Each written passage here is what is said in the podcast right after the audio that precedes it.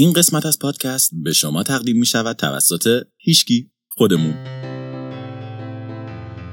اگه به استرینکست گوش میدین و دوستش دارین ممنون میشیم. اون رو به دوستانتون هم معرفی کنید در شبکه های اجتماعیتون ما رو به اشتراک بگذارید یا اگه وبلاگ دارید درباره ما بنویسید. خوندن نوشته ها و پست های شما کلی به ما انرژی میده و خستگی ساخت این پادکست رو از بین می‌بره. همین.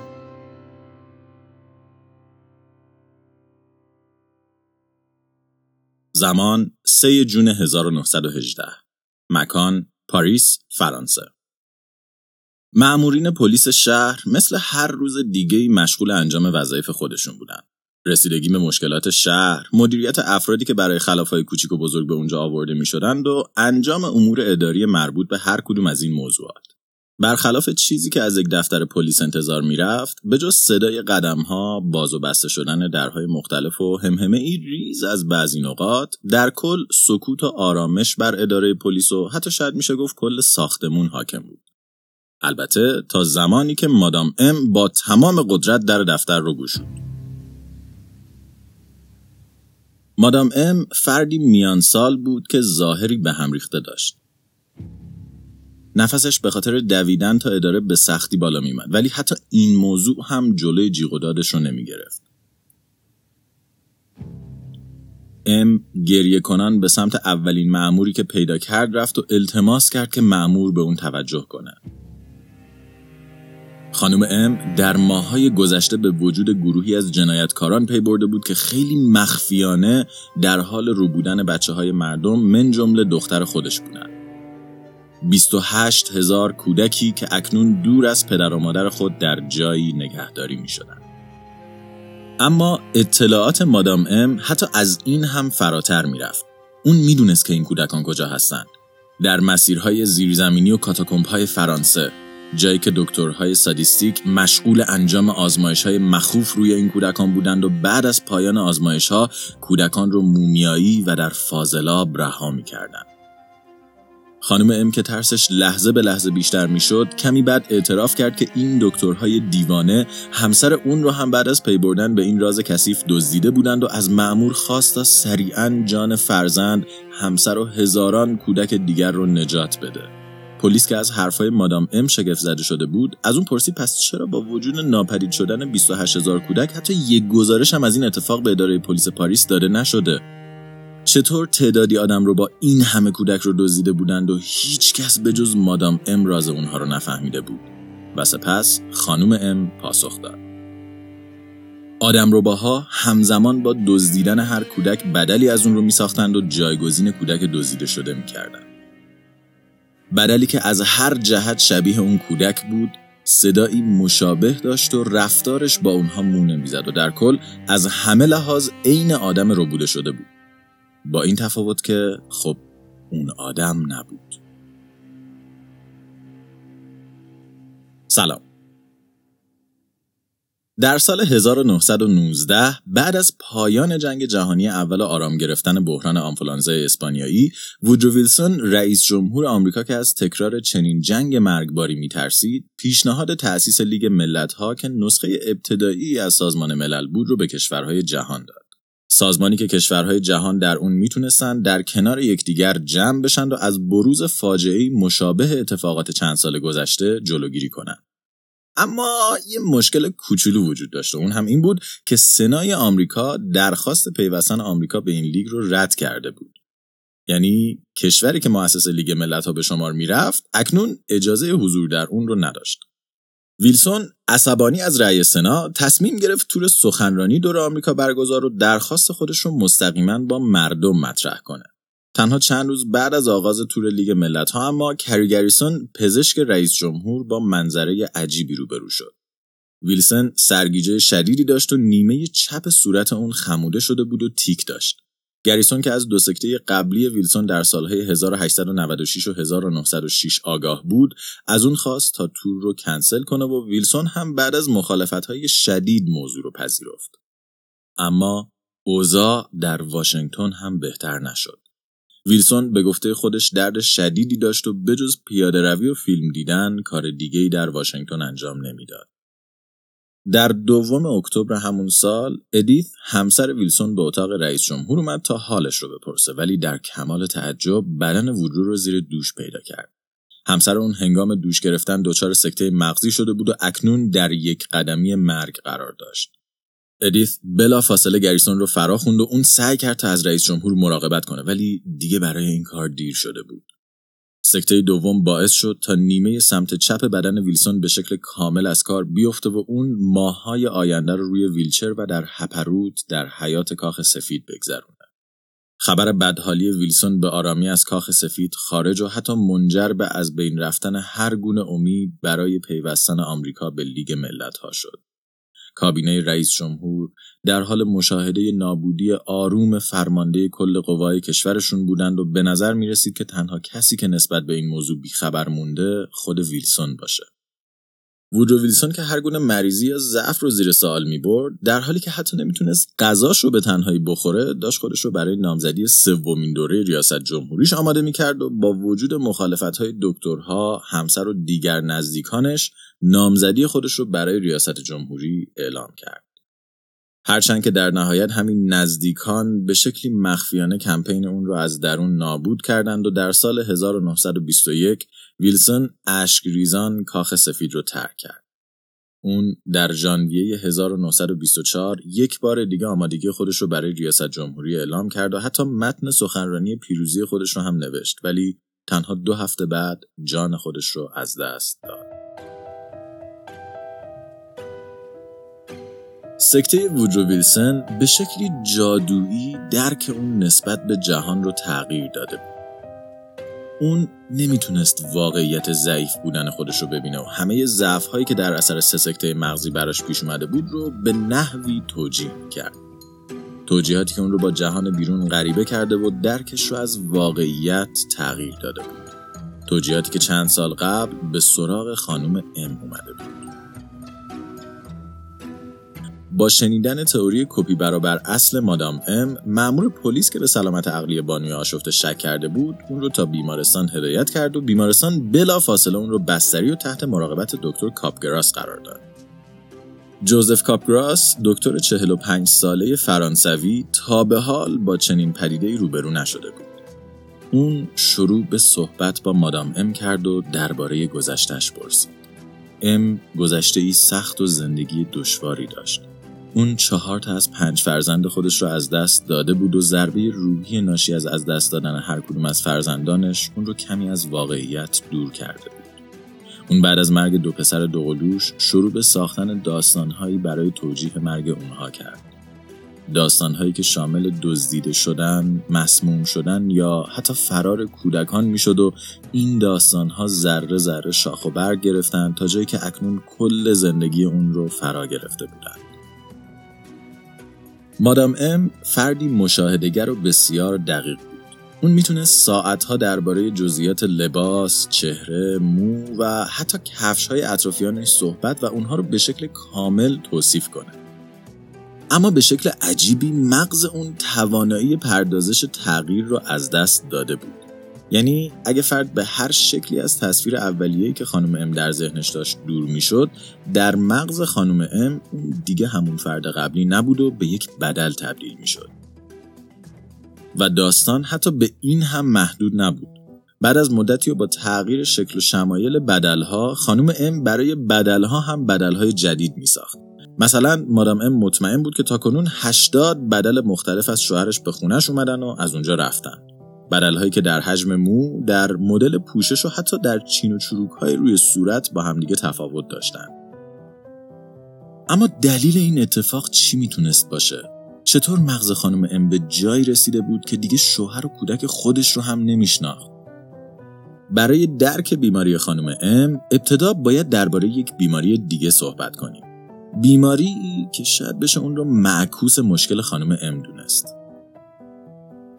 در زمان جنگ جهانی دوم یکی از سربازان نیروهای متفقین با مشکلی عجیب روبرو شد. گلوله در میدان نبرد با سر اون برخورد کرده و به بستری شدنش در بیمارستان ختم شده بود. اما بعد از به هوش اومدن سرباز زخمی دیگه نمی‌تونه صورت افراد رو بشناسه. اون نمی‌دونست اعضای خانوادش که به دیدنش اومده بودن کی هستند و با وجود اینکه به گفته خودش صدای اونها آشنا بود ولی هیچ درکی از هویت اونها نداشت. بیماری که بعدها با نام چهره کوری یا ادراک پریشی چهره ای شناخته شد. در ادراک پریشی چهره ای بیمار قدرت وصل کردن چهره آدمها به افرادی که در خاطراتش می‌شناسه رو نداره و به همین خاطر صورت همه افراد چه آشنا و چه غیر آشنا به غریبه هایی تبدیل میشه که فرد بیمار هیچ شناختی از اونها نداره یا حداقل نمی‌دونه که داره اما اتفاق عجیب اینجاست که این عدم شناخت فقط مربوط به چهره است. در آزمایشی دکتر وی آر راماچاندریان از پدر یکی از بیمارانی که از چهره کوری رنج می برد خواست به دیدنش بیاد و همونطور که انتظار می‌رفت جوان اون رو نشناخت و از وی خواست اتاقش رو ترک کنه. اما درست بعد از ترک اتاق پدر با تلفن به اتاق فرزندش زنگ زد و در کمال تعجب پسر نه تنها اون رو شناخت بلکه داستان آدم غریبه‌ای که چند دقیقه پیش قصد خودش رو جای اون غالب کنه رو برای پدرش تعریف کرد برای پی بردن به علت این بیماری و در آزمایشی دیگه تعدادی عکس از قیافه آدمهای مختلف به فرد دچار به بیماری داده شد تا اونها رو نگاه کنه. در میان این ها تصاویر اعضای خانواده و دوستان اون فرد هم بود و همزمان با مشاهده ها رطوبت سطح پوست فرد هم اندازه گیری می شد. همونطور که می‌شد حد زد فرد هیچ کدوم از عکس ها چه دوست چه غریبه رو نمیشناخت. ولی هر بار که عکس فامیل دوست یا آشنایی دیده می‌شد میزان رطوبت روی پوست فرد به شکل خیلی اندکی افزایش پیدا می‌کرد. به این معنا که حتی با وجود اینکه خود فرد اون افراد رو نمیشناخت ناخداگاه اون می‌دونست کی هستند و به شکلی زیرلایه اونها رو شناسایی می‌کرد. آزمایش چهره شناسی به دانشمندان نشون داد که فرایند شناخت آدما و حتی دنیای بیرون به دو شکل در ناخودآگاه و خداگاه ما اتفاق میفته و حتی اگه به هر دلیلی خداگاه ما این قابلیت رو از دست بده ناخودآگاهمون هنوز تا حدی و بدون آگاهی ما می‌تونه نشانه های جهان بیرون رو تشخیص بده و شناسایی کنه. در حالت عادی وقتی ما به فردی که می‌شناسیم نگاه می‌کنیم دو پیام همزمان شروع به حرکت می‌کنن. پیام اول به بخش بیرونی و منطقی مغز میره و باعث میشه ما ویژگی های بسری رو بگیریم تحلیل کنیم و با داده های قبلی مغز تطبیق بدیم و ببینیم به کی داریم نگاه می‌کنیم. و پیام دوم مستقیم به لایه های درونی مغز ما میره و باعث میشه خاطراتی که از اون تصویری یا از اون آدم داریم زنده بشه و جرقه احساسی لازم برای وقتی که به پدر و مادر دوست و حتی همسر خودمون نگاه می‌کنیم رو زنده کنه. در بیمارانی که دچار چهره کوری هستند مسیر اول مسدود میشه. ولی در کیس خانم ام به نظر می‌رسید چیزی که مسدود شده مسیر دوم بود. مادام ام می‌دونست که قیافه که داره بهش نگاه می‌کنه مال شوهرشه ولی به خاطر اینکه اون جرقه احساسات رو حس نمی‌کرد با این دلیل قانع می‌شد که فرد مقابلش کسی به جز یک بدل نیست که جای شوهر واقعیشو گرفته. با انتشار case خانم ام توسط دکتر کاپگراس پزشکان دیگر هم از سرتاسر جهان نمونه های مشابهی رو از این سندروم سندرومی که خیلی زود کاپگراس نام گرفت گزارش کردند. از فردی که از چند همسری همسایه‌ش به خاطر ازدواج با خانمی که شبیه همسر قبلیش بود شکایت می‌کرد تا آقایی که معتقد بود کسی سگش رو با یک بدل عوض کرده. از بانوی سال خورده که هر روز عصر سه لیوان چای برای خود همسرش و بدل همسرش دم می‌کرد تا خانمی فرانسوی که معتقد بود از وقتی معشوقش با یک بدل عوض شده کیفیت رابطش به شکل قابل توجهی افزایش پیدا کرده اما عجیبترین نمونه های سندروم کاپگراس افرادی بودند که حتی به وجود خودشون هم شک می‌کردند. افرادی که زمانی که درون آینه نگاه می‌کردند خودشون رو نمی‌دیدند و فردی غریبه رو می‌دیدند که شباهت قابل توجهی به خودشون داشت و به شکل مشکوکی اونها رو تعقیب می‌کرد. حتی ای از ترس به آینه حمله ور می شدن و تعدادی دیگه به پلیس مراجعه می‌کردن تا فردی رو که قصد جای اونها رو در زندگیشون بگیره گزارش کنن. بیماران کاپگراس نبود احساس رو به هر گونه توجیه منطقی ارجح می‌دونستند و حاضر بودند دنیای جدیدی برای خودشون بسازند تا نبود احساسات رو توجیه کنند و در این مسیر گاهی سلامت عقلی خودشون رو هم از دست می‌دادند. حالا شاید فکر کنید که اینها بدترین نمونه های غریبه شدن نسبت به جهان بیرونی شما باشه که خب باید بهتون بگیم که این همه ماجرا نیست. در سال 1908 خانم میانسال آلمانی در حال خود نشسته و مشغول چای خوردن بود. چای عصرگاهی یکی از آرامش بخشترین لحظات روز برای خانم آلمانی بود. به خصوص که بعد از سکته وی در چند ماه گذشته بیشتر وقت اون در حضور دکترها و معالجه سپری می‌شد و این چند دقیقه تنها فرصتی که برای آرامش داشت به شمار می‌رفت و اون قصد داشت نهایت استفاده رو از اون بکنه اون هنوز هم یک قلوب از چای خودش نخورده بود که ناگهان چیزی به وی حمله ور شد دستی روی گردنش فرود اومد و شروع به خفه کردن بانوی میانسال کرد لیوان چای روی زمین افتاد و بدن اون شروع به لرزیدن کرد و بعد از کلی تقلا اون موفق شد دست رو از روی خودش کنار بزنه. بانوی آلمانی در حالی که نفس نفس می‌زد خودش رو بالا آورد و دوباره روی صندلی نشست. دستی که به وی حمله ور شده بود دست چپ خودش بود. این تنها نمونه از دستهای غریبه نیست. در طول تاریخ علم نمونه های زیادی از افرادی بودند که بعد از اپیلپسی، ضربه به سر و حتی سکته مغزی، کنترل بخشهایی از بدن به خصوص دستها را از دست می‌دادند و عضوی از بدن اونها برای خودشون هم ناشناس می‌شد. بعضی وقتها این عضوهای ناشناخته روی دسته در، پایه صندلی، میز یا اجسام دیگه قفل می شدند و در بعضی موارد کمی ترسناکتر حتی به خود فرد حمله می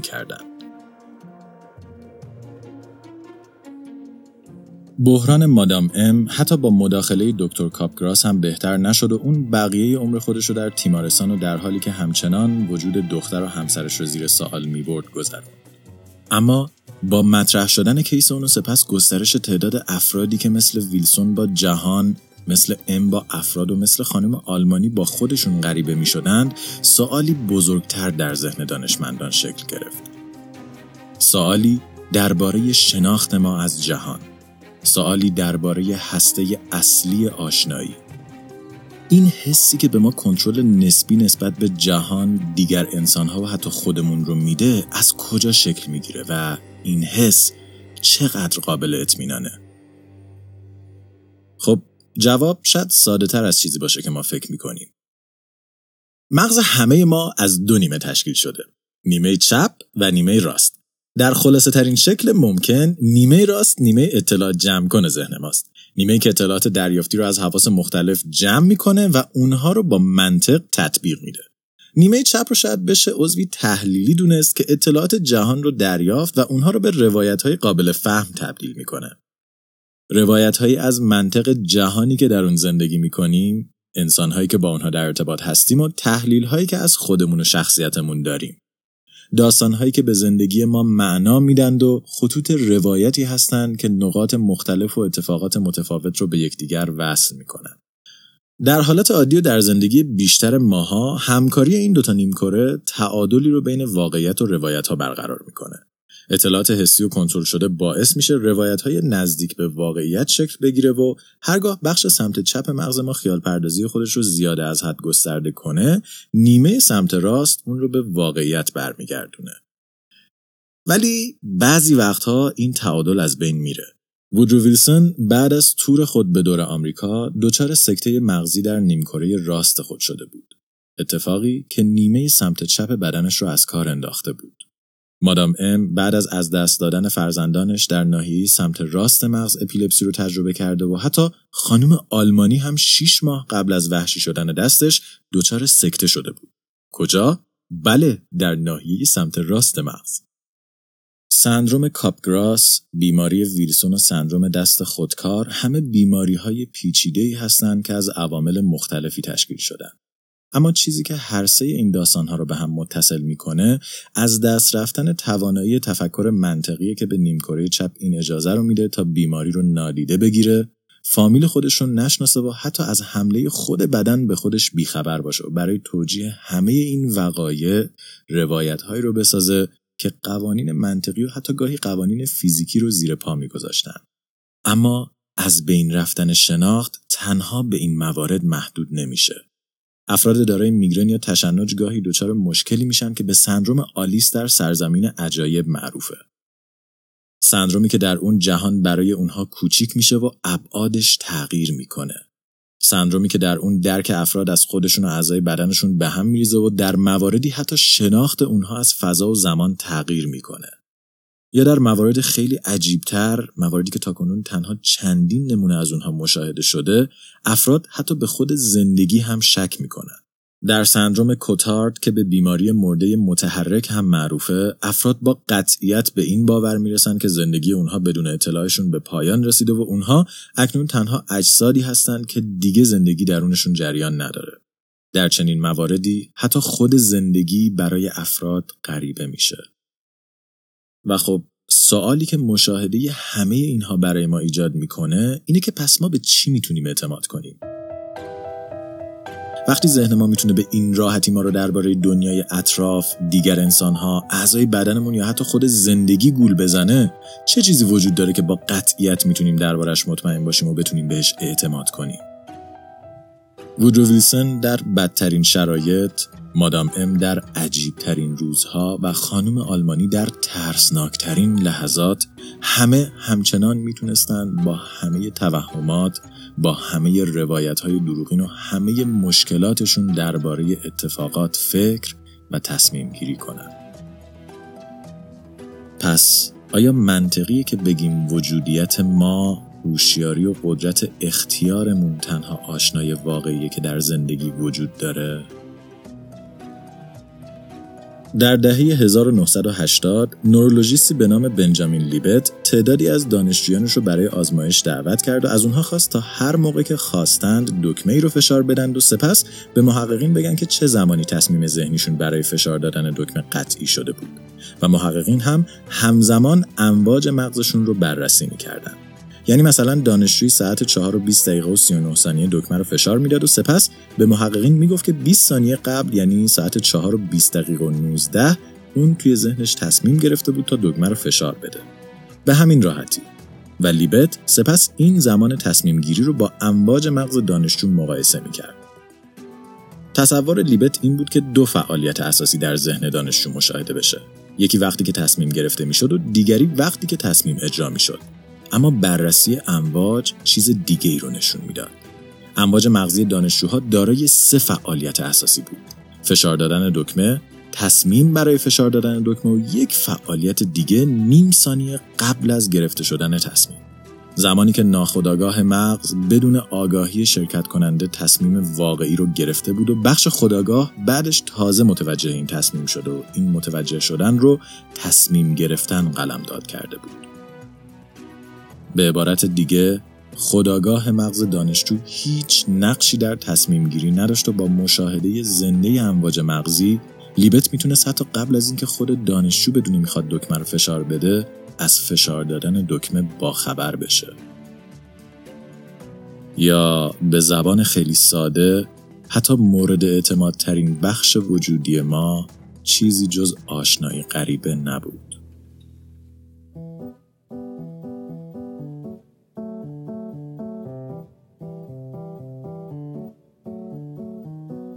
استرینکست توسط من رضا حریریان و شاهین جوادی نژاد تهیه و ساخته شده.